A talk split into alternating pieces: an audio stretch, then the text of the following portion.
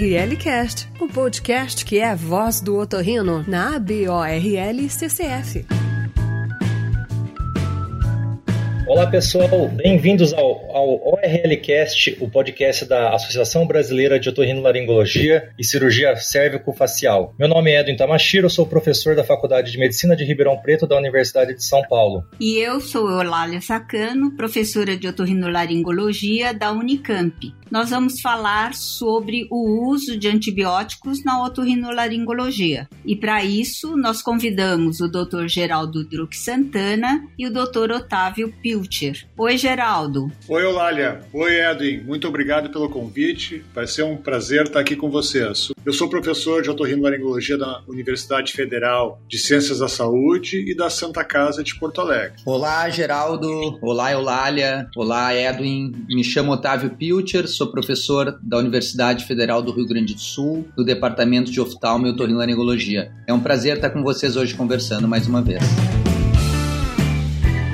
Para quem está nos escutando, desde dois mil e quinze, a Organização Mundial de Saúde tem celebrado a Semana Mundial sobre a Conscientização do Uso de Antibióticos. Eu queria que vocês explicassem um pouco para o nosso espectador aí o que, que levou a O M S a realizar essa campanha aí tão importante nesses últimos cinco anos. Ô Edwin, essa pergunta é ótima porque a Organização Mundial da Saúde identificou a resistência bacteriana como um dos grandes problemas mundiais que a humanidade vai enfrentar eh, no século vinte e um. Só para também levar em consideração, isso não é só uma coisa da Organização Mundial da Saúde. O Fórum Econômico Mundial, que trabalha basicamente com economia, também identificou que a resistência bacteriana pode colocar a humanidade em risco. Então é um dos grandes objetivos a gente conseguir diminuir isso. E isso acontece, tem várias razões que levam a isso, mas uma das razões é exatamente o uso inadequado dos antibióticos. antibióticos. E como a otorrinolaringologia é uma especialidade que lida com infecções agudas dos ouvidos,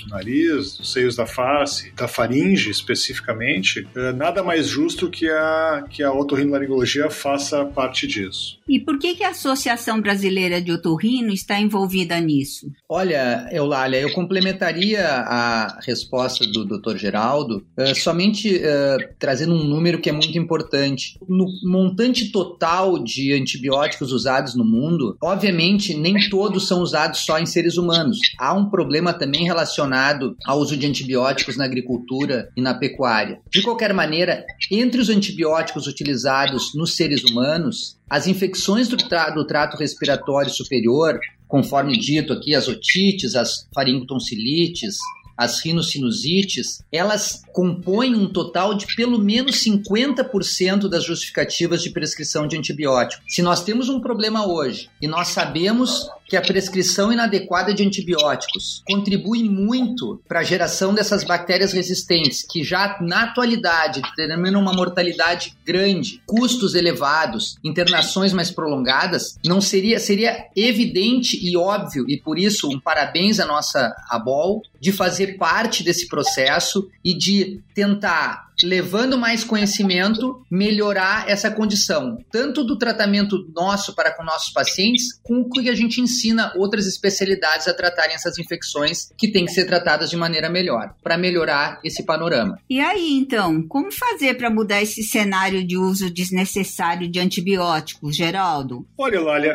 assim, as sociedades médicas têm tentado trabalhar bastante nisso. A Associação Brasileira de Otorrinolaringologia, esse ano eu sou o presidente, mas já há bastante tempo está envolvida com isso. E basicamente o que a gente precisa é da educação. E essa educação, ela começa pelos nossos associados, pelos nossos colegas de especialidade, mas ela não pode parar aí, porque nas infecções agudas do trato respiratório superior, muitas vezes esses pacientes não são tratados pelo otorrinolaringologista, mas sim pelo pediatra, pelo médico emergencista, pelo médico da atenção primária à saúde, nos postos de saúde, os médicos de família que vão às casas das pessoas. Então, Então, essa educação ela tem que se ampliar também para esse pessoal. Mas também eu acho que não basta. Eu acho que a gente tem que ir adiante. E a gente tem que começar a falar cada vez mais com aquele que está recebendo o antibiótico, que é a população. Por isso que a gente fez um podcast direcionado à população e agora esse um pouquinho mais direcionado aos médicos. Então, essas pessoas, os pacientes nossos, eles também devem ser considerados e são considerados consumidores de antibiótico, porque eles pagam por isso, se não é ele que paga, o governo está pagando por esse antibiótico. Isso tem um impacto financeiro significativo.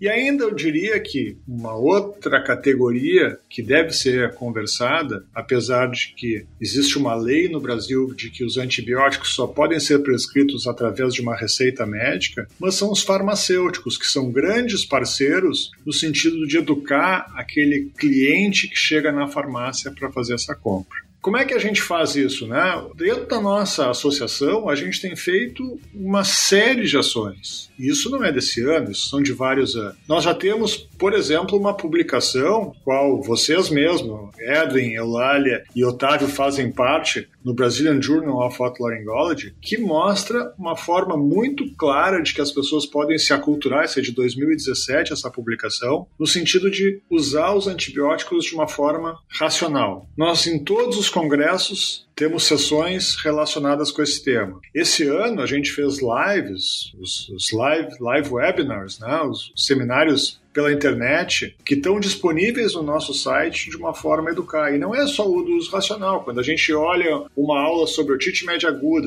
uma aula sobre sinusite aguda, uma aula sobre faringotonsilite aguda, ali todos os nossos professores estão colocando a forma racional de se utilizar o antibiótico. E mais importante, quando não utilizar o antibiótico. E agora, Geraldo, na... a gente viu uma explosão do uso de antibióticos para a covid dezenove. E é uma doença viral. Existe alguma preocupação específica em relação a esse uso indiscriminado de azitromicina, por exemplo? Ótima pergunta, Eulália. É realmente o que a gente está vivenciando e nessa semana de atenção ao uso indiscriminado de antibióticos, uma das preocupações da Organização Mundial da Saúde, está lá no site, se vocês forem olhar, é justamente com o uso de antibióticos numa virose. A gente está vivendo a covid dezenove, que é uma doença viral, e os pacientes pedindo antibióticos, os médicos prescrevendo antibiótico para uma doença viral. Então isso, de certa forma, atrapalha a cabeça das pessoas nisso tudo que a gente está falando. Se é uma doença viral que os antibióticos não funcionam, como é que se vai dar antibiótico para uma doença viral? Então essa confusão realmente pode trazer consequências muito sérias, tanto na campanha, mas também na resistência bacteriana. São provavelmente milhares de pacientes recebendo azitromicina, por exemplo, mas não é o único antibiótico sendo utilizado para as doenças virais. E mesmo pacientes hospitalizados sem pneumonia bacteriana franca também estão recebendo outros antibióticos em nível hospitalar que pode aumentar a resistência bacteriana. Definitivamente é uma preocupação significativa essa, como uma consequência da pandemia que a gente vivencia hoje. Você está ouvindo o ORLcast. Então, Otávio, na prática, você tem alguma dica para dar para o nosso otorrino a respeito, por exemplo, no caso de uma rinocinusite aguda? Como é que você pode diferenciar que é uma rinocinusite aguda viral ou bacteriana? Eulália, eu lhe diria num primeiro momento que talvez seja bem importante nós falarmos para os nossos ouvintes que mesmo se diante de um quadro bacteriano, as evidências são bem claras que sem sinais de nenhuma complicação orbitária ou de sistema nervoso central ou um paciente com algum grau de imunossupressão, esses pacientes tendem também a evoluir satisfatoriamente. Mas respondendo para ti, quando que eu acho que eu estou diante de um quadro bacteriano, eu valorizo sim alguns aspectos, Eulália. Primeiro, a duração, né? Então, assim, raramente um, episó- um, um episódio pós-viral com menos de dez dias vai evoluir com um quadro bacteriano. A gente considera muitos pacientes que vinham com uma evolução satisfatória e de repentinamente começam a piorar, que a gente chama a dupla, a recaída, como a gente chama, né? O paciente parece que vai melhorar e volta a piorar. Para mim é muito importante no exame físico e nas queixas a unilateralidade quando a gente fala de rinocinusite aguda bacteriana. Então assim, observe bem que quadros de tempo curto de, prolonga, de, de, de duração e que tenham sintomas bilaterais, raramente eles são bacterianos. Se forem unilaterais e ainda cursarem com uma dor desproporcionalmente grande, aí ainda colocar uma febre duradoura, bom, aí nós temos que abrir bem os olhos e ficarem atentos que nós podemos estar diante de um quadro bacteriano. E eu repito, mesmo que estejamos diante de um quadro bacteriano, Eulália, a evolução costuma ser favorável. Ou seja, se você não tiver esses achados que eu estou citando, tempo de duração, fique tranquilo, fique calmo e discuta isso com seu paciente para ele entender a importância de não entrar precocemente com uma droga diante de um diagnóstico não preciso de um quadro bacteriano. Perfeito, Otávio. Otávio, e nas faringotonsilites agudas, o que, que você poderia falar aí de dicas ou sugestões para o nosso espectador de como você diferencia quadros virais dos bacterianos ou mesmo dentre os bacterianos, quando que você trata realmente com antibiótico terapia? Sabe, Edwin, que quando a gente fala de faringotonsilite, a gente sempre tem um medo diferente dos outros quadros das vias aéreas superiores, que são as complicações não supurativas, né, relacionadas à presença do Streptococcus beta-hemolítico do, do grupo A. Então, o nosso principal objetivo diante de um paciente com dor de garganta é diferenciar. Ele tem um quadro passível de ser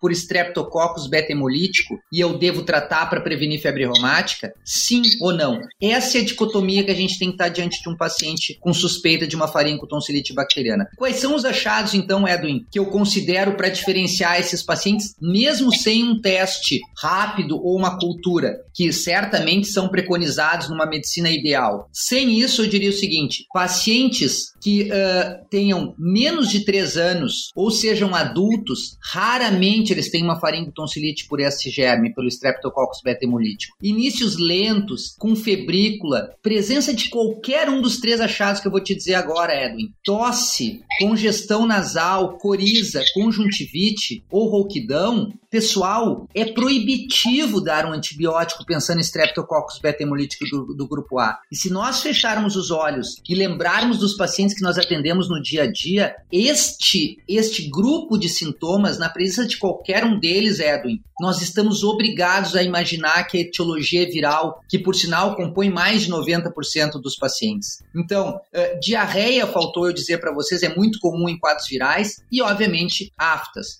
Então, diante destes, deste grupo de sinais e sintomas, eu de forma alguma, Edwin, nem abro mão de um teste rápido, nem peço uma cultura e observo esses pacientes. Lembrando aos colegas que mesmo num quadro, então, muito precoce, se vocês verem o paciente muito com dois dias de evolução e ele só estiver com dor de garganta, já tiver com um pouco de exudato, que por nossa culpa ensinamos aos pacientes que placas nas, na garganta são sinônimo de um processo bacteriano, quando acontece na maioria dos processos virais também, mesmo que nós estejamos com um quadro de febre, dor de garganta, sem nenhum dos achados que eu falei para vocês poderiam ser de um quadro viral, você pode dar mais vinte e quatro, quarenta e oito, setenta e duas horas para ver como o quadro evolui, para ver se aparece algum desses sintomas, porque se aparecer algum desses sintomas, você pegou um quadro muito precoce de dor de garganta que era viral e você começou a tratar com bacteriano. E nós temos até nove dias, teoricamente, para prevenir febre reumática.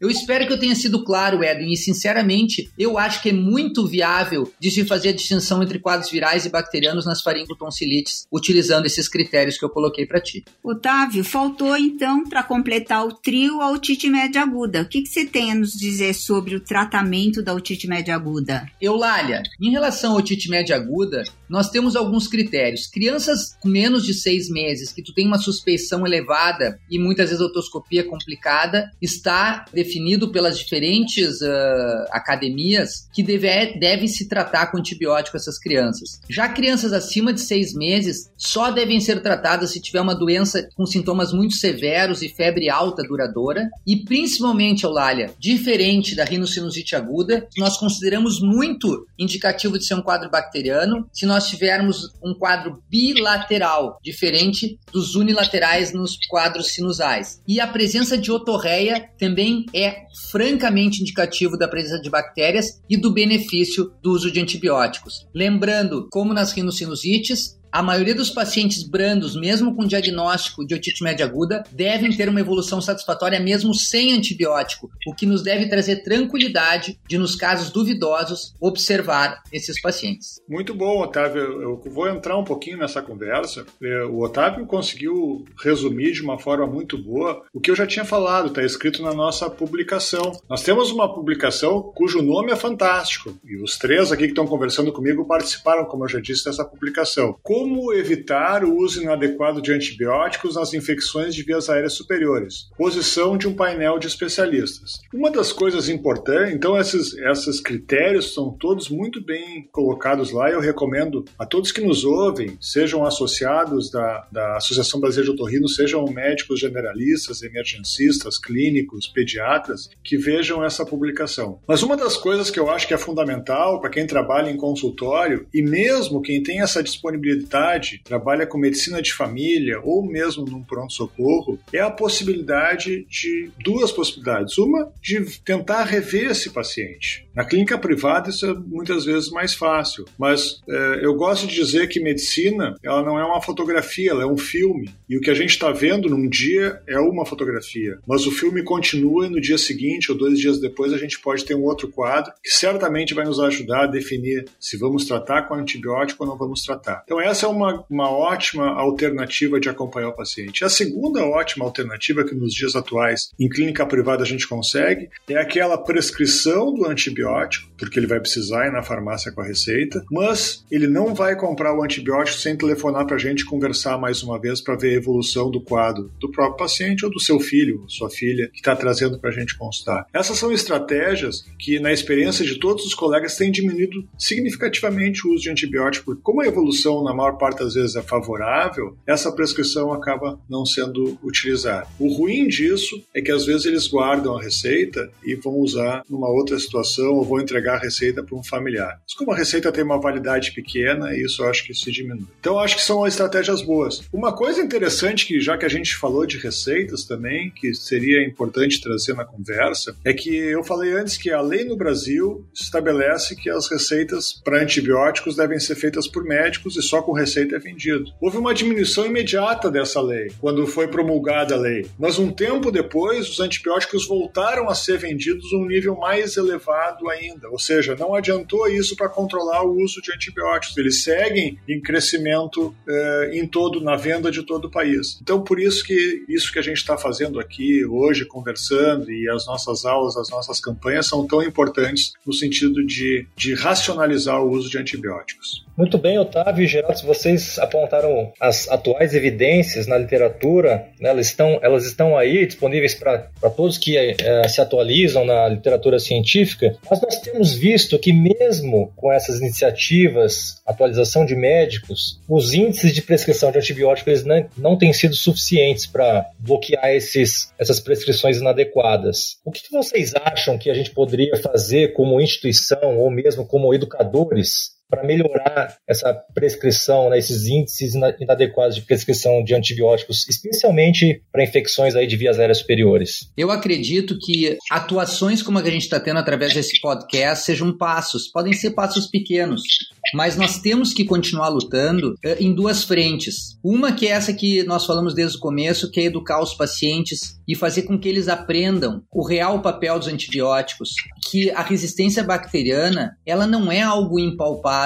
Infelizmente, Edwin, neste momento, não na otorrinolaringologia, mas como consequência do maltrato de pacientes com problemas otorrinolaringológicos de via aérea superior, tem pacientes em C T Is, em emergências, com quadros sistêmicos, com bactérias resistentes. E nós sabemos que o mau uso gera essas bactérias resistentes, ou seja, nós temos que entender que os nossos atos têm consequências. Por mais invisível que pareça a resistência bacteriana para nós, otorrinolaringologistas, e para os pacientes que vão num consultório querendo uma resposta imediata, uma melhora imediata, ela é palpável, ela é um temor, e é por isso que nós estamos aqui. Eu queria acabar, Edwin, te dizendo o seguinte, que é um exercício tão bacana né? Tu te dá conta que tu consegues ensinar o teu paciente com poucas palavras, como as que eu usei aqui, o porquê de usar ou não usar um antibiótico naquela situação. E isso funciona, isso dá retorno. Os pacientes voltam, eles voltam angustiados, querem antibiótico, mas eles já começam a te perguntar: doutor, eu realmente preciso? Eles têm que entender que as bactérias são importantes e nós temos que valorizar, as bactérias são importantes para o nosso dia a dia. Então, Edwin, nós somos sim responsáveis por essa situação. Nós médicos somos, e nós otorrinos, no meu ponto de vista, pelo percentual que eu falei que nós temos de responsabilidade, nós somos ainda mais responsáveis, Edwin. E nós temos o poder, através de atuações como essa da, da B O L, de tentar impulsionar esse sentimento, essa noção, esse conhecimento, mas só dando força aos médicos e tentando fazer campanha para a população para que a gente consiga ter resultados mais palpáveis, que infelizmente até o momento nós não temos, né? ORLcast, o podcast da A B O R L C C F. Bom, pessoal, hoje nós vimos como é importante o uso racional e adequado de antibióticos nas infecções de vias aéreas superiores. Eu queria agradecer a você, Geraldo, e ao Otávio, e a todos os nossos ouvintes. Bom, Eulália, Edwin, Otávio, muito obrigado por, por uh, poder participar com vocês dessa conversa. Esse é um assunto realmente que ele é muito interessante, ele é muito polêmico, mas eu não tenho dúvida que a gente caminha para uma situação melhor. Eu sou um otimista em relação a isso. Nos últimos dois, três anos, eu participei de alguns eventos internacionais onde pude ver a experiência de países mais desenvolvidos, do tipo Holanda, do tipo Alemanha, como é que eles têm controlado isso com sucesso. E é exatamente assim, é do ponto de vista educacional, mexendo na educação das pessoas, e não é só dos médicos, é dos indivíduos, das comunidades, dos farmacêuticos, mas também mudando comportamento. Então a educação ajuda a mudar comportamento, mas talvez a gente precise continuar indo adiante e mexer mais no comportamento, porque às vezes os médicos e os próprios pacientes, mesmo escutando tudo isso que a gente está falando em outros fóruns, os médicos acabam prescrevendo antibiótico para doenças virais e os pacientes acabam pedindo antibiótico para os médicos por doenças virais. Então iniciativas como essa são super legais, eu tenho certeza que a gente avança. Muito obrigado mais uma vez por poder participar desse podcast. Geraldo, Eulália, uh, Edwin, muito obrigado de novo. Eu sou realmente uma pessoa que uh, sou apaixonada por esse tema uh, e não vou nunca desistir de lutar para que a gente consiga ter dias melhores, e eu acho que não é tão difícil. O Geraldo falou tudo e eu acho que passa basicamente por educação e por mudanças nos nossos comportamentos. A gente tem que olhar para os pacientes e olhar para a comunidade e olhar para os nossos filhos e pensar para o futuro. Não adianta a gente ter condutas só baseadas na ansiedade. Foi um prazer estar com vocês hoje aqui de novo. E se você quiser se aprofundar mais nesse conteúdo, acesse o nosso site w w w ponto a b o l c c f ponto org ponto b r e assista às palestras e lives da associação. Muito obrigado pela sua audiência e acompanhe os nossos próximos podcasts da ORLcast.